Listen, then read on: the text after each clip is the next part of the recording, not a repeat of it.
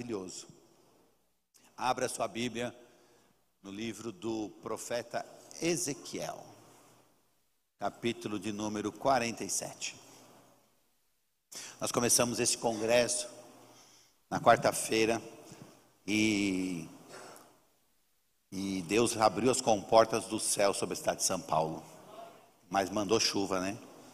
Mandou chuva, mandou muita chuva e principalmente no Shabat, na virada, na sexta-feira, aquele sinal profético, aquela torrente de água, e, e a gente tem que estar tá sempre discernindo as coisas espirituais. Eu vi aquilo como um mover sobrenatural de Deus, um sinal profético do derramar da glória, do derramar do Espírito Santo.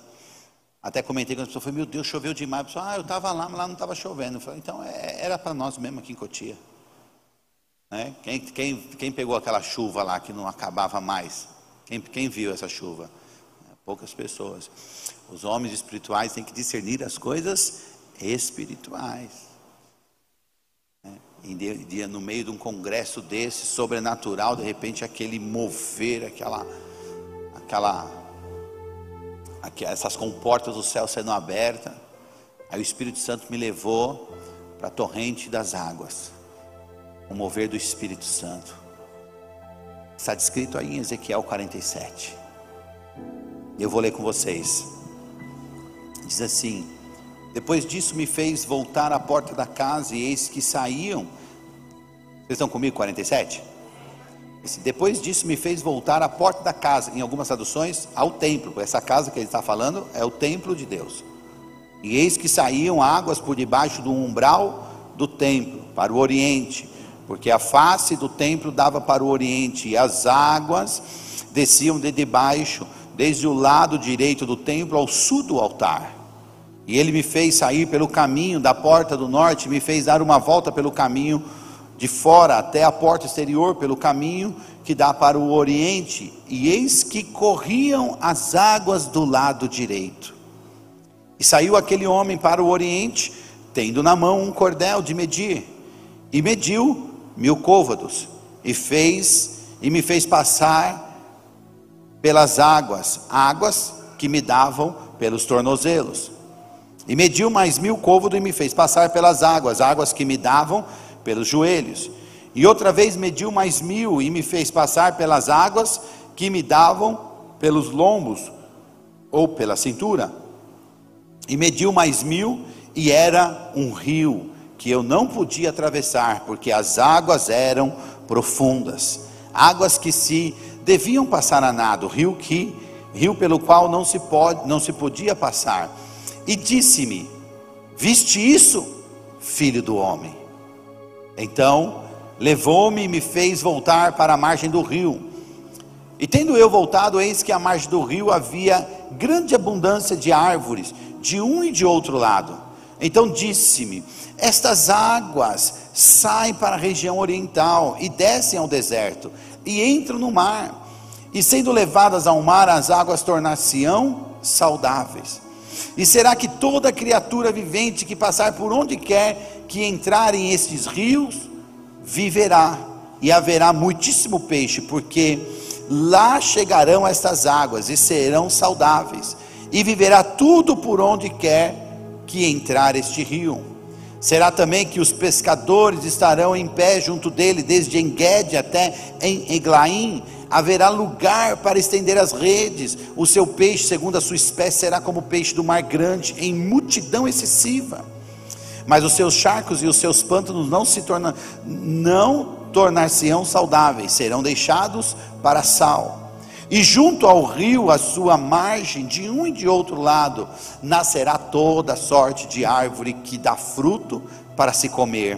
Não cairá sua folha, nem acabará o seu fruto. Nos seus meses produzirá novos frutos, porque as suas águas saem do santuário, e o seu fruto servirá de comida, e a sua folha de remédio. Amém. Somente até aí. Graças te damos, Senhor, pela tua palavra nesta manhã, que a tua palavra venha ao nosso coração, que ela dentre, Senhor Deus, criando em nós raiz, força, vigor, para cada dia mais podermos entender e progredir como homem, como mulheres, como pessoas espirituais, entendendo a tua palavra, a visão, a revelação e o mover que o Senhor tem para as nossas vidas, em nome de Jesus. Amém.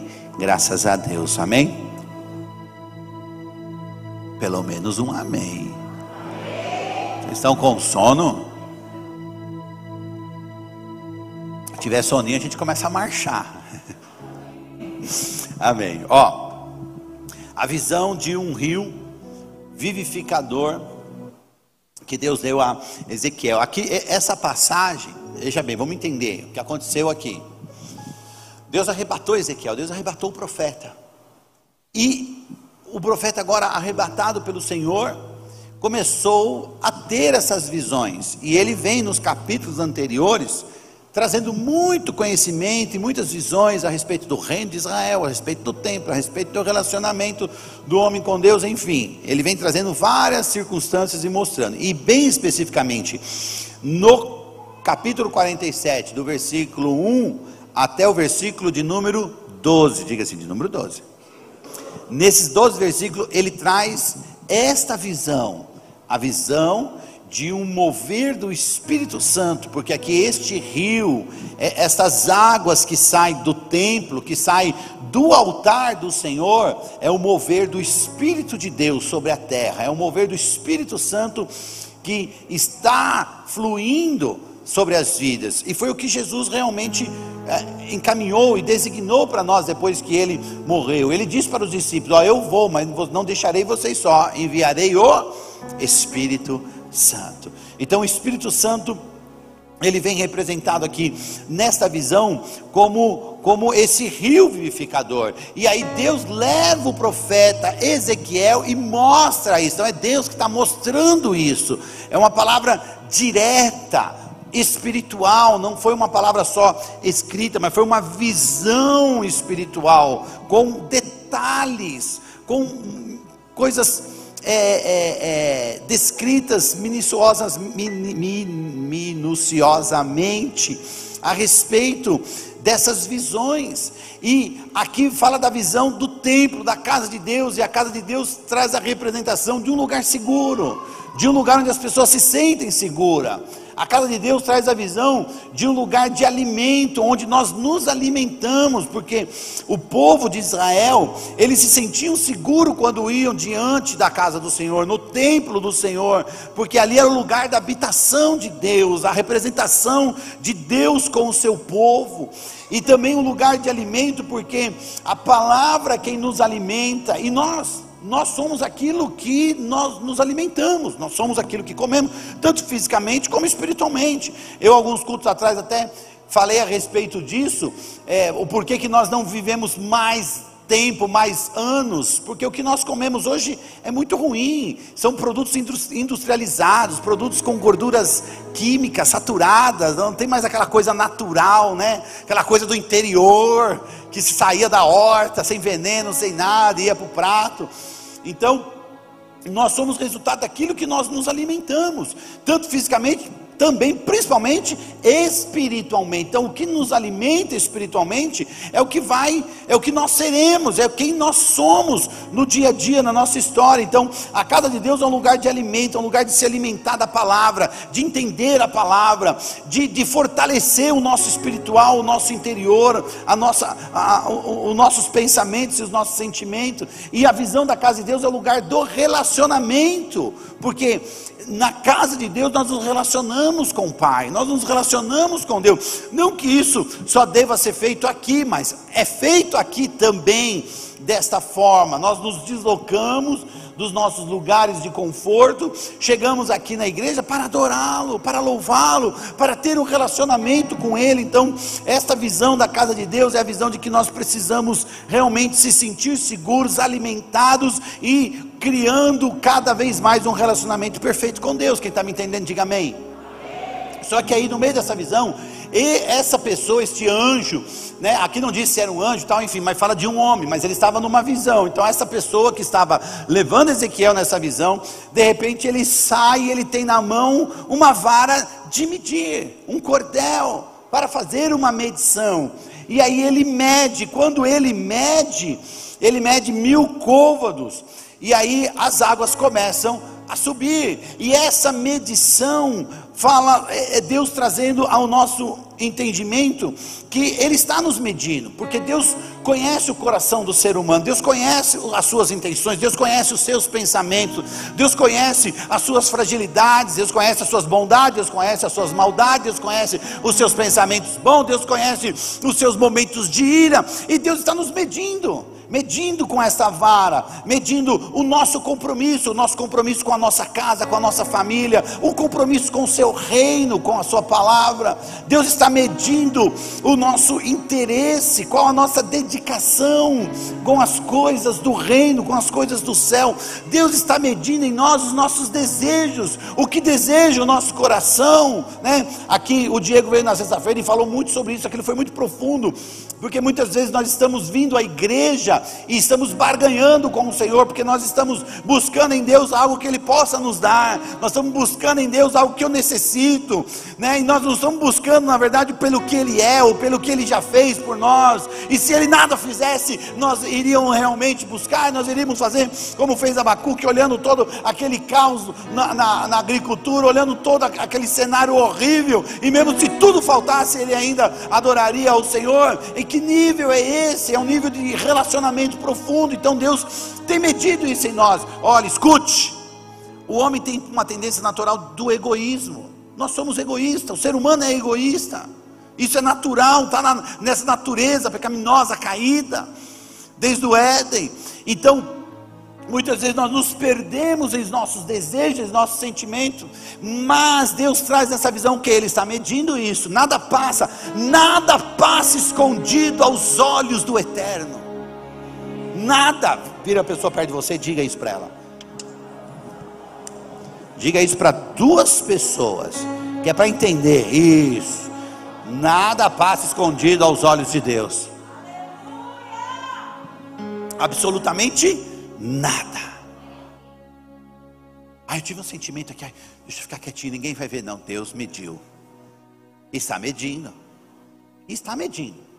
E ele mede. Olha o que Jesus disse em Lucas capítulo 6. Ele diz assim: ó, dai e servo, dado, boa medida, recalcada, sacudida e transbordante. Vos deitarão no vosso regaço. Olha, quando, quando, quando for para te abençoar, vai ser recalcado, sacudido e transbordante. Aí ele diz assim: porque com a mesma medida com que medirdes, também vos medirão de novo. Não é pela primeira vez, é novamente. Com a mesma medida que você medir, então vem o homem com a vara, com o cordel na mão de medir e pss, te mede de novo. E na visão diz que quando ele media, as águas subiam. Mas quando nós fomos da mesma maneira que nós medirmos, então nos medirão novamente. Muitas vezes nós medimos tantas coisas. Nós medimos, essa medida está no, no, na interpretação, no nosso sentimento, no nosso julgamento, porque nós julgamos as coisas. Nós julgamos as circunstâncias, nós julgamos as pessoas na igreja, nós julgamos as pessoas na nossa casa, nós julgamos o nosso cônjuge, nós julgamos todo mundo, nós sabe o que, é que nós julgamos? Nós julgamos com base nas nossas crenças, com base naquilo que nós aprendemos, com base na onde nós fomos criados, de que maneira nós fomos criados, com a, com a, a, a cultura socioeconômica da onde você cresceu e que no, na sua infância te gerou crenças, e com base nisso você emite julgamentos, medidas. Quem está me entendendo? E quando nós fazemos isso, então, nós também somos medidos de novo. E Jesus sempre disse: Não julgues para não ser, ou seja, não meça para não ser medida. Então há uma medição, e esse homem está medindo, e cada mil côvados que ele mede, as águas subiam, foram águas no tornozelo, águas pelos joelhos, águas pelo lombo, que são pela cintura, e águas profundas. Quando mediu e viu águas pelo tornozelo, isso fala de um relacionamento.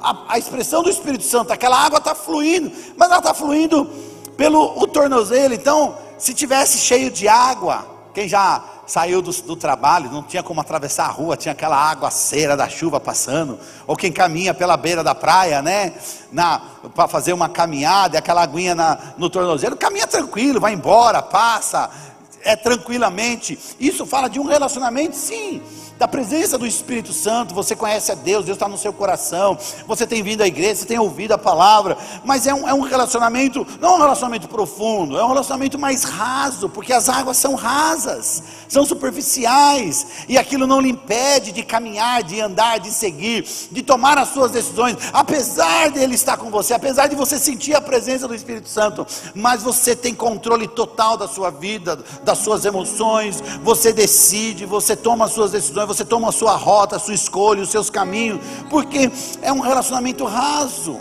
Não é que você não tem, você tem, mas é, são águas que estão pelos tornozelos. E aí, quando nós vamos criando e gerando relacionamento aonde? Na casa de Deus, no relacionamento com o Pai, no relacionamento com a Sua palavra, diz que nós somos medidos, e medido novamente as águas vêm agora para os nossos joelhos. Então, quando fala de águas no joelho, já fala de um relacionamento mais maduro, de um crescimento. Crescemos e agora estamos sentindo mais a presença do Espírito Santo.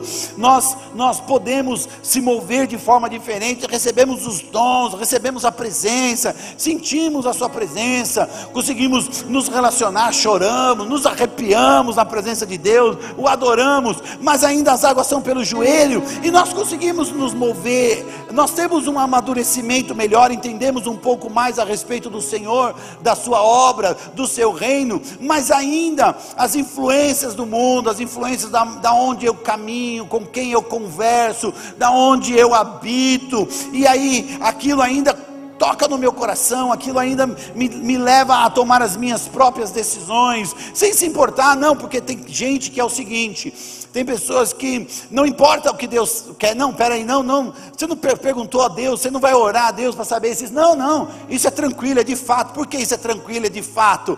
Porque não precisa, Deus está nesse negócio e não, e não se preocupe em consultar isso, porque é a minha vontade, é a minha vontade, e eu não quero que na minha vontade eu encontre um não. Faz sentido para você? Amém ou não? Vocês estão comigo? Então, quando a gente não quer encontrar um não, porque a gente quer fazer tal coisa, nós tomamos a direção, nós conduzimos a nossa história e nós conseguimos continuar andando. Por quê? Porque as águas são pelos joelhos, então eu consigo ter ainda minha locomoção, eu posso andar, mas aí, mesmo assim, o amadurecimento gera em nós mais conhecimento, a exortação, a palavra, o consolo do Espírito Santo nos leva a crescer mais, a entender mais, e aí nós nos esforçamos, a gente vem no congresso, a gente paga o preço, nós aprendemos que a, o, o, honrar, né? Quem estava aqui na quinta-feira viu o apóstolo André, André Davi falar a respeito disso, que honrar a Deus é pagar o preço, tem que pagar pagar, tem que ter o sacrifício, isso é honrar ao Senhor. Então aí nós pagamos o preço, porque é, nós, a gente se desloca para cá, a gente deixa de fazer coisas que estavam programadas, a gente vai dormir mais tarde, trabalhar mais cedo, enfim, mesmo cansado, nos esforçamos para, para absolver o máximo da presença dEle, da Sua palavra, do conhecimento, e isso quando Deus vem e encontra isso em nós, Ele mede, mede mais. Quando nós Ele encontra a gente no lugar secreto, quando Ele encontra a gente gente nos dedicando à leitura da palavra em nossa casa, quando Ele encontra a gente nos dedicando tempo de oração, aí Deus vem e nos mede, mais mil côvados, e nos medindo, as águas agora vão para. Para onde vão as águas? Para os lombos, para a cintura. E agora, as águas na cintura, nós já estamos mais focados, focados no reino, entendemos a chamada, vamos para a escola de líderes, nos envolvemos, queremos trabalhar, queremos fazer a obra, vamos para, para o pessoal da equipe de apoio, para o ministério infantil, ajudamos lá fora, estamos sentindo que agora nós precisamos ser útil no reino, então a gente se coloca à disposição, entendemos que Deus precisa salvar as pessoas, e aí nos tornamos líderes de célula, e começamos a, a, a falar do amor de Jesus para outras pessoas, estamos focados, estamos entendendo, as águas já são pela cintura, águas pela cintura, já são águas que nos arrastam, apesar da gente ainda ter o controle, mas são águas em limites, se você pegar um rio com, com corrente de água, e você estiver na cintura, as suas pernas já não são as mesmas, você sente a fraqueza, você sente que a qualquer momento aquilo pode te levar embora e você embora. Quem faz por exemplo, entra num mar, né, na praia, águas pela cintura, já são águas que te arrastam, aquele mar já te balança, ele já começa, já não é mais você que tem controle total da sua vida. Então, nesse momento, nós estamos agora mais focados, mais direcionados, mas ainda assim, há coisas no nosso sentimento que nos remete ao passado, saudades daquele tempo, ai, quando era assim, porque há coisas que não agradam a Deus, mas que agradam muito a nossa carne, os nossos desejos, ai, olha aquele tempo, como era bom isso, ai, como era aquilo, ou às vezes as pessoas ainda remetem ao passado pelos traumas que, que, que sofreram, ou pelas circunstâncias que machucaram, magoaram, e a pessoa está remoendo aquela circunstância, ah, eu estou tão bem com Deus, ah, estou tão focado, mas eu não consigo, não posso nem pensar naquela circunstância, porque aquilo me tira do sério, aquilo me desequilibra, aquilo me tira do, do normal, ai, quando esse pessoal começa a falar de perdão, de que tem que perdoar, eu já perdoei, mas não quero nem ver pintado de ouro na minha frente. Será que isso é perdão?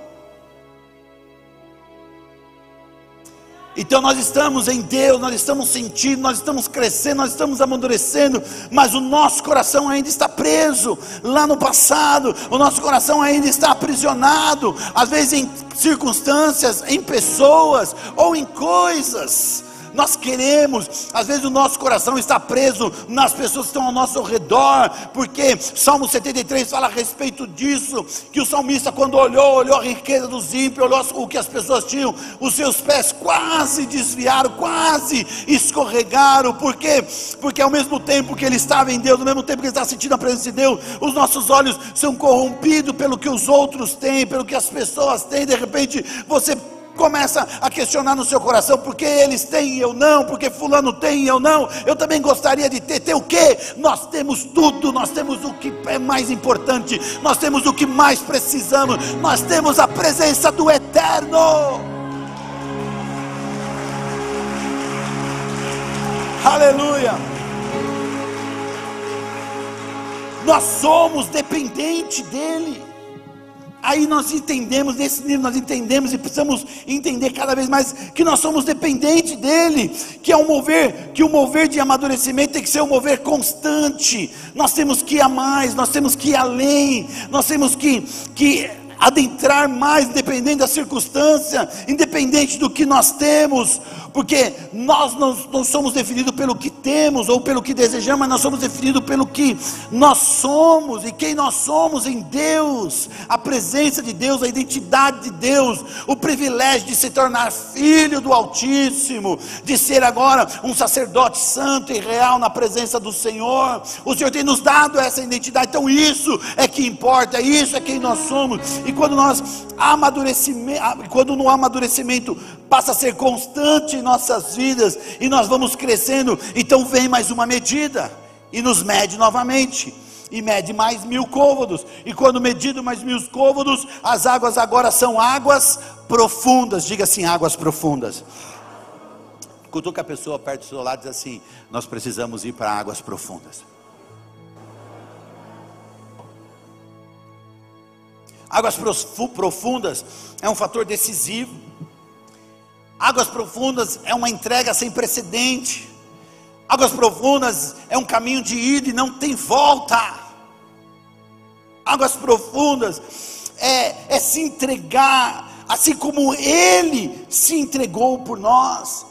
Isso são águas profundas, a gente ir além, e, e, e aquilo que está além da nossa imaginação, do nosso racional Isso é ser profundo, é a renúncia da nossa vida para que Ele viva em nós, para que a nossa vivência seja a existência dele em nós, como o apóstolo Paulo descreveu aos Gálatas, no capítulo 2, versículo 20, dizendo assim: Olha, eu já estou crucificado com Cristo, e vivo não mais eu, mas Cristo vive em mim. O que, que Paulo estava dizendo? Olha, eu fui crucificado, eu já morri, a minha vida já, já foi, não sou mais eu, não eu, eu não vivo mais, eu, eu, a, a minha existência já foi decretada como uma morte não, é, não sou mais eu, não sou mais os meus desejos, não é mais o que eu quero, mas é o que Cristo quer, Ele vive em mim. Então, hoje eu estou vivo porque Ele está em mim, hoje eu vivo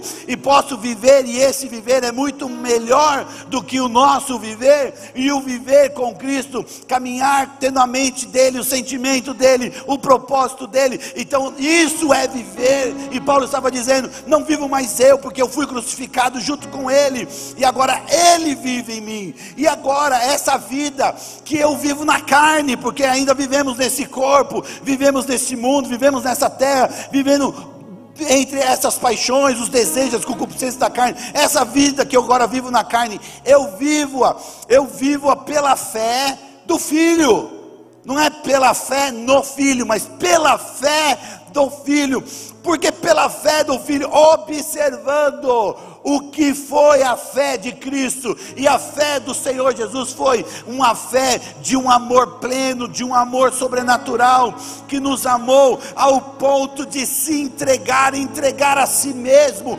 É este ato de fé, mesmo sabendo, mesmo vendo que as pessoas estavam perdidas, mesmo vendo que as pessoas estavam no mundo de pecado, mesmo vendo as pessoas com o seu egoísmo no coração e com, com, com, com todo este rigor que muitas vezes as pessoas têm em julgar, mesmo diante de todas essas circunstâncias, este amor, este ato de fé de Jesus, de ir à cruz e de se entregar. Oh, eu sei que esse ato vai tocar, esse, essa atitude vai mudar essas pessoas. Eu acredito. Então era disso que Paulo estava dizendo. Essa fé, a fé de Jesus, olhando para a humanidade perdida, ele não hesitou, ele foi, ele subiu na cruz, ele se entregou e tudo isso por amor, por amor, porque Ele nos ama, aleluia, porque Ele nos ama. Esse amor está relacionado a algo especial que está em nós, a essência que está no nosso coração, que vive dentro de nós, essa entrega do Senhor Jesus, esse amor que não há palavras que possa expressar. Isso é uma mudança. Paulo estava dizendo, é o momento de viver essa mudança, de viver esse sobrenatural. É uma nova roupagem em nós.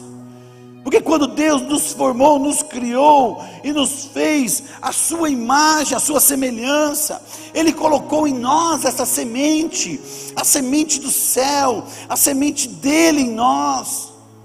Querido, escute, presta atenção. Ei, comigo. Deus tem poder tão extraordinário, Ele não precisava ter ido à cruz. Para Ele nada é impossível.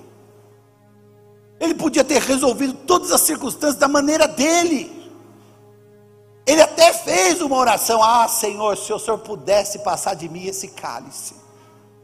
Por quê? Porque ele viu a trajetória que ele precisava percorrer.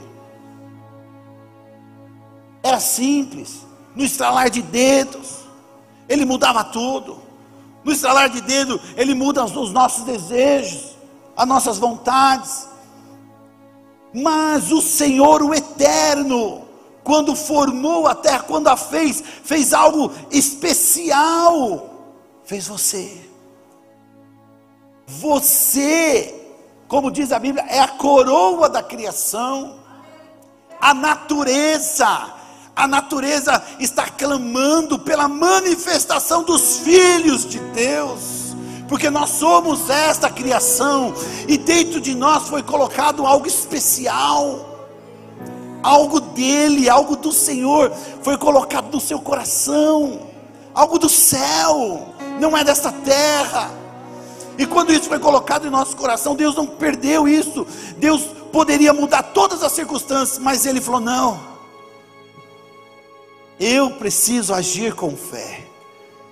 E a fé foi que quando vocês olhassem, quando você olhar, o meu amor, um amor de águas profundas, sem precedentes, sem questionamento, sem reclamar, sem murmurar.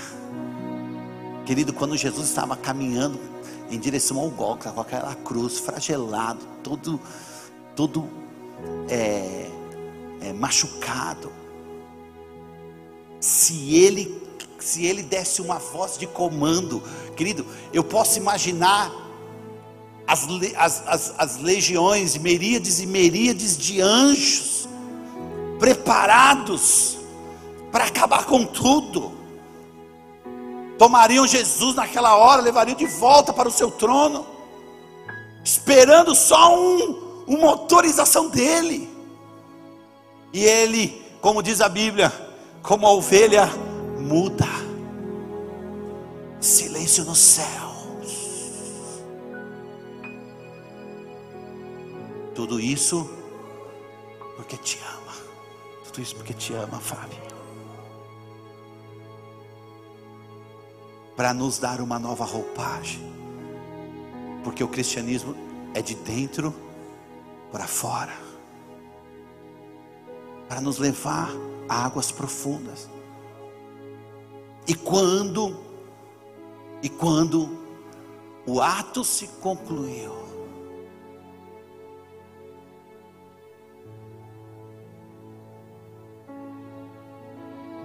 nós ficamos agora autorizados a tomar essa decisão. Porque, como coroa da sua criação, se Deus nos obrigasse a servi-lo como a natureza o serve, como a beleza das flores, como a chuva que traz o orvalho, que faz crescer o fruto. Tudo é controlado por Ele. Os céus, os céus proclamam a glória de Deus. O firmamento anuncia obras de suas mãos. Tudo é perfeito na natureza. Tudo, tudo. Mas uma coisa,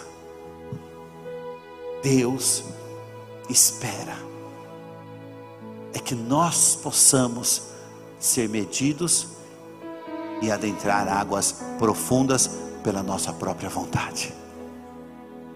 E para isso, Ele foi à cruz, expressou o seu amor, a sua fé, para que hoje eu e você pudéssemos ver, ouvir, sentir e tomarmos a nossa decisão. Senhor, o Senhor é tudo para mim. Se há fruto na videira, se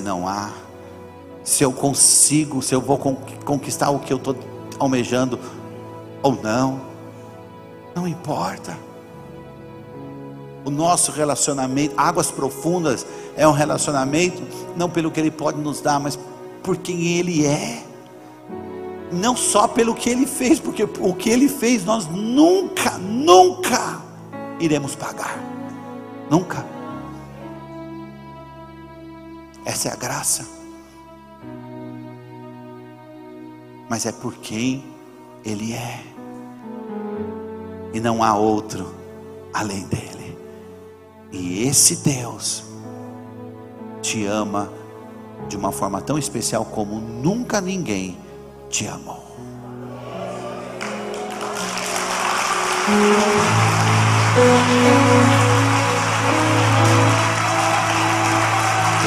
Forte esse aplauso a Ele. Ele sempre, sempre será digno da nossa adoração.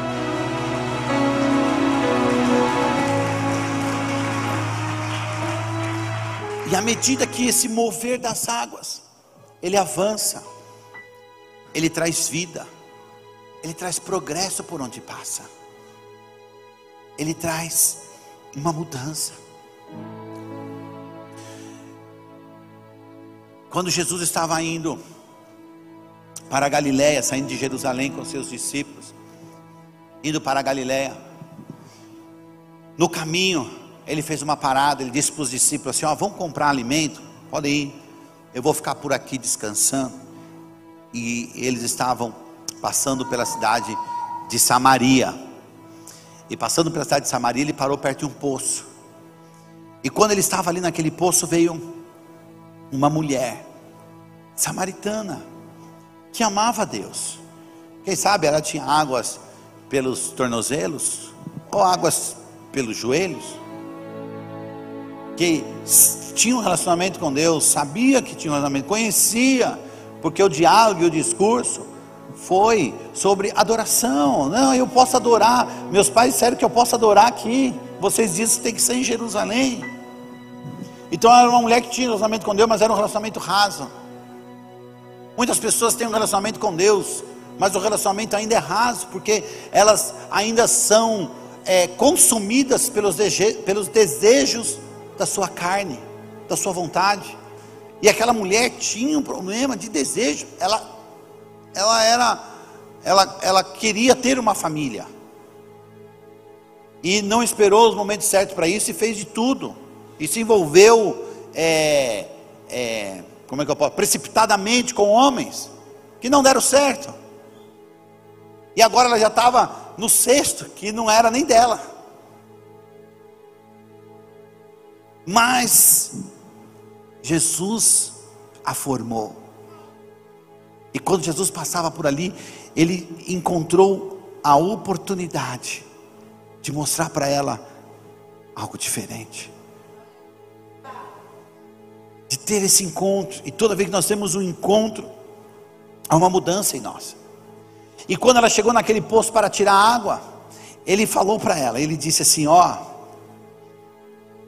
se você soubesse quem, quem está aqui e pedisse água, eu lhe daria uma água viva. E aquele que beber da água que eu lhe der, nunca terá sede e essa se fará uma fonte de água que salte para a vida eterna. E a mulher sem entender disse: Mas como você vai me dar água se nem vaso para tirá-la tem? Ele não falava dessa água que nos traz sede e que, nos, que nós voltamos a ter sede, mas falava da, da água que sai do santuário, do trono o mover das águas, águas vivas, que por onde passam traz vida e mudança.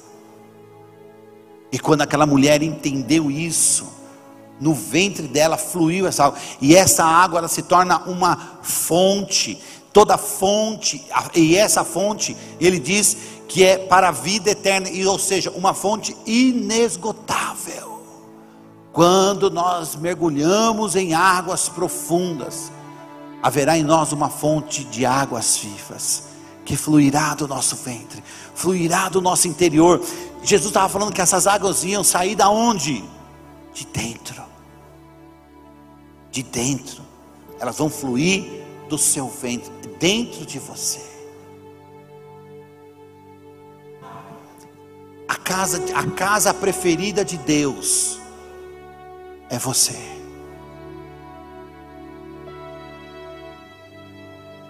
A visão de Ezequiel era a visão do templo. Mas quando Jesus, por amor e no seu ato de fé, disse: Está consumado, o véu se rasgou de cima para baixo do templo. Porque aquele, aquele lugar que era coberto por aquele véu, era o lugar santíssimo, era o lugar do encontro com Deus. Era o lugar onde o sacerdote só ia a esse encontro uma única vez ao ano para falar com Deus. Para falar com Deus. Escute. Vocês estão comigo? Quando aquele véu rasgou, Deus estava dizendo: Ó, agora o acesso está liberado. Eu não habito nessa casa, mas eu vou habitar naquela casa que reconhecer que o meu filho é Senhor de todos, que ele ressuscitou dentre os mortos, porque ele é o canal de acesso. Por isso que o véu foi rasgado. Não só por isso, ei, escute. O véu foi rasgado. E quando o véu foi rasgado, foi exposto à vergonha da mentira, do farisaísmo, do engano. Porque quando aquele véu foi rasgado, atrás daquele véu deveria ter a arca da aliança, e a arca da aliança não estava lá. A arca da aliança foi sumiu na destruição do primeiro templo com Salomão.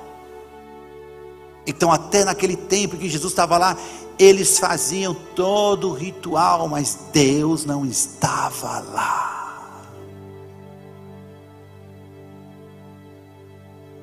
Deus estava lá fora, entre a multidão.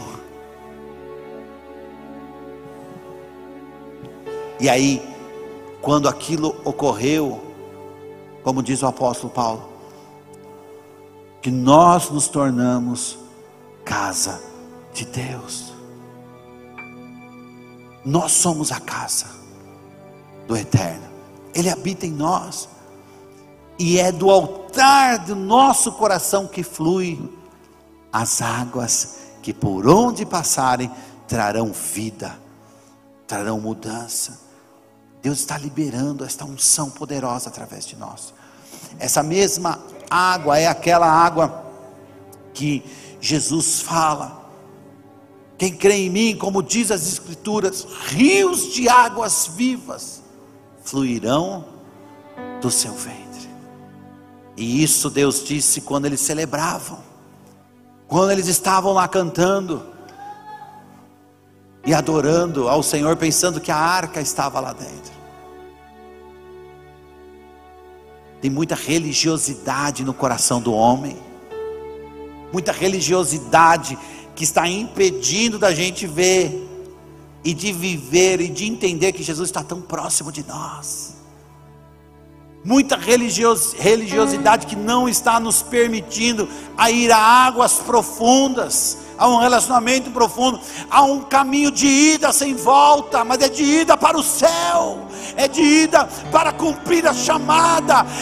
Eu vos escolhi, diz o Senhor, eu vos escolhi. E por isso a natureza clama pela manifestação dos filhos, dos filhos de Deus, porque fluirá de nós um rio, e por onde este rio passar, haverá transformação. Isso é uma unção. Nós precisamos viver essa unção, nós precisamos mergulhar nessa unção. A unção, o significado da unção, vem da palavra grego ungere, que significa untar, significa ungir. E no sentido bíblico, ela tem ali, a unção tem a prática de, de ungir como parte de um cerimonial, no intuito de exercer uma influência espiritual. Claro, com a finalidade de abençoar e até mesmo de curar, como diz as Escrituras, quando nós encontramos alguém com enfermidade, o que, que diz lá? Chama os presbíteros, que eles peguem o óleo da unção e vá e unja ou seja, no cerimonial de, de exercer a influência espiritual, ungir essa pessoa, para que essa pessoa receba proteção divina, para que essa pessoa receba cura, seja da, da enfermidade física ou até mesmo da enfermidade espiritual e emocional. Essa é a função da unção, a unção sobre nós. Salmo 133 fala a respeito disso. Ele diz assim: Ó, oh, quão bom e quão suave é que os irmãos vivam em união. É como um óleo precioso, óleo precioso sobre a cabeça, que desce sobre a barba, a barba de Arão, ou seja, a barba dos sacerdotes. E a palavra do Senhor diz: quando Jesus morreu na cruz, Ele nos fez sacerdotes santos e reais na Sua presença. Então é esse óleo que vai escorrer sobre as barbas dos sacerdotes, que desce sobre a, a orla de suas vestes, que veste essa, essa roupagem que vem de dentro para fora. Esse ato da gente permitir que as águas saiam dos nossos lombos e se tornem águas profundas, que saia de dentro de nós esse rio, essa fonte de águas vivas, que por onde a gente for, vão olhar em nós uma roupagem diferente, essa pessoa é diferente, esse homem é diferente, essa mulher é diferente, e esse óleo está descendo sobre a orla das nossas vestes, e diz a Bíblia: é como um orvalho do irmão que desce sobre os montes de Sião. Esse orvalho do irmão, Monte Hermão fica na parte norte de Israel, são as montanhas, porque a, a planície de Israel é, é, é, é a ligação entre os dois continentes, são as placas tectônicas que lá atrás elas iam se romper, mas não romperam. Quando nós estamos em Sião, no, no Mar Morto, conhecido como Mar Salgado, nós estamos a 400 metros abaixo do nível do mar porque ali é um vale, e essas placas não se romperam, elas permaneceram ali, ali diz, né? Enfim, que é o centro da terra, que de lá corre todas as coisas, e por isso Deus escolheu aquele lugar, e esse Monte Hermon são as montanhas, e nessas placas, quando, quando elas se moveram, eles cresceram, eles subiram, vieram para fora, e lá no monte, o orvalho, a friagem, o momento quanto mais alto, mais frio, e aquele orvalho que se cria no Monte Hermon, gera água, e essas águas, elas correm, descem pelos montes de Sião, e vão descendo, e trazendo vida, porque o Senhor diz assim: porque ali o Senhor ordena a bênção e a vida para sempre. Esse orvalho é a presença do Espírito Santo, que como óleo precioso vem sobre a nossa cabeça, descendo sobre as nossas barbas, sobre as nossas vestes, porque quando assim decidimos estar, o Senhor ordena a bênção, o Senhor ordena a vida, porque diz que aquele rio, por onde ele passou, ele trouxe vida, ele trouxe cura Ele trouxe transformação, e hoje nós entraremos neste mover sobrenatural para receber esta unção, para trazer vida, e por onde a gente for, nós levaremos esta vida, a vida de Deus. Aleluia.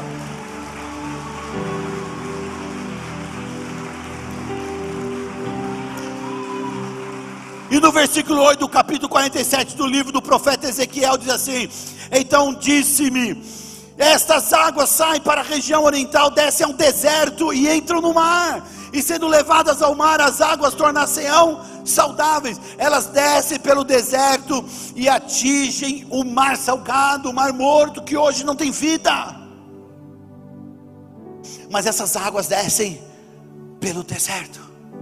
Em Gede Diz lá que os pescadores, desde Engede, desde Engede e até em Englaim, os pescadores armam suas redes no deserto.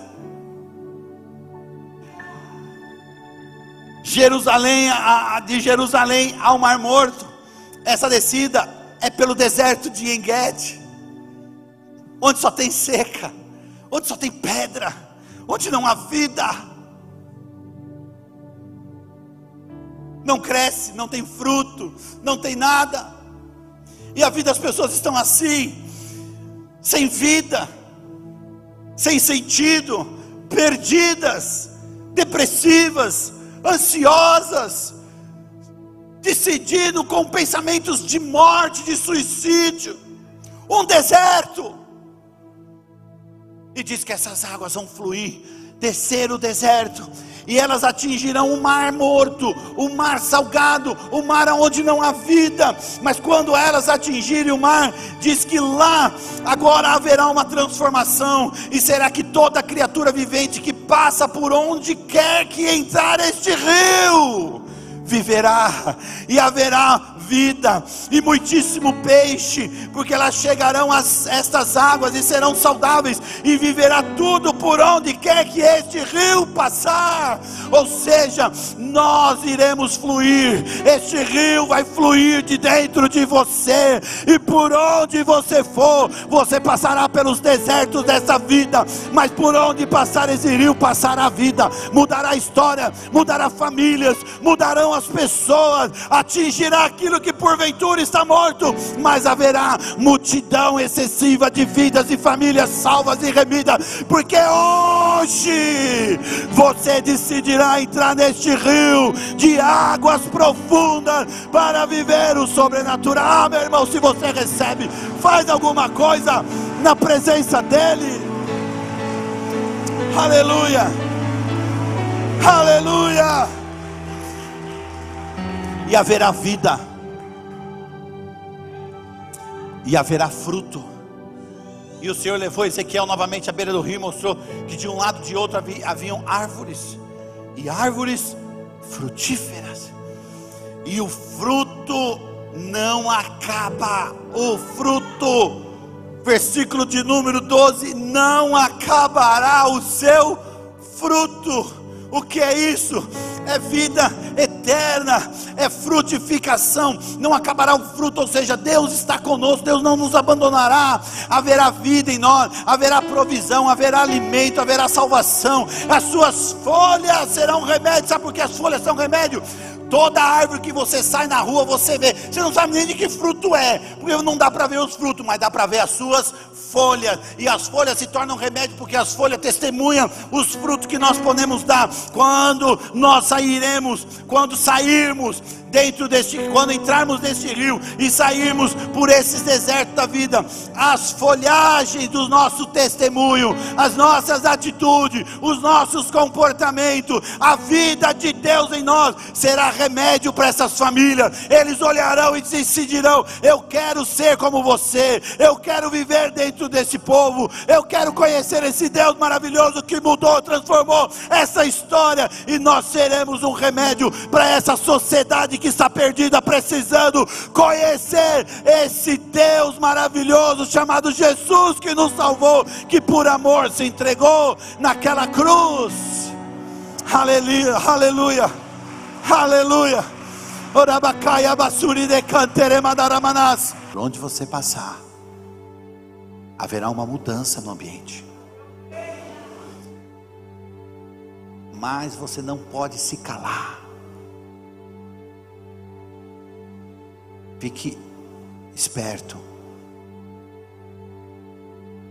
Porque o ambiente mudará e você vai perceber que as pessoas estão percebendo. Neste momento você falará. Pastor, eu não sei o que falar. Jesus disse para você: não andeis preocupado com o que você vai falar. Apenas abra a sua boca e eu o encherei diz o Senhor.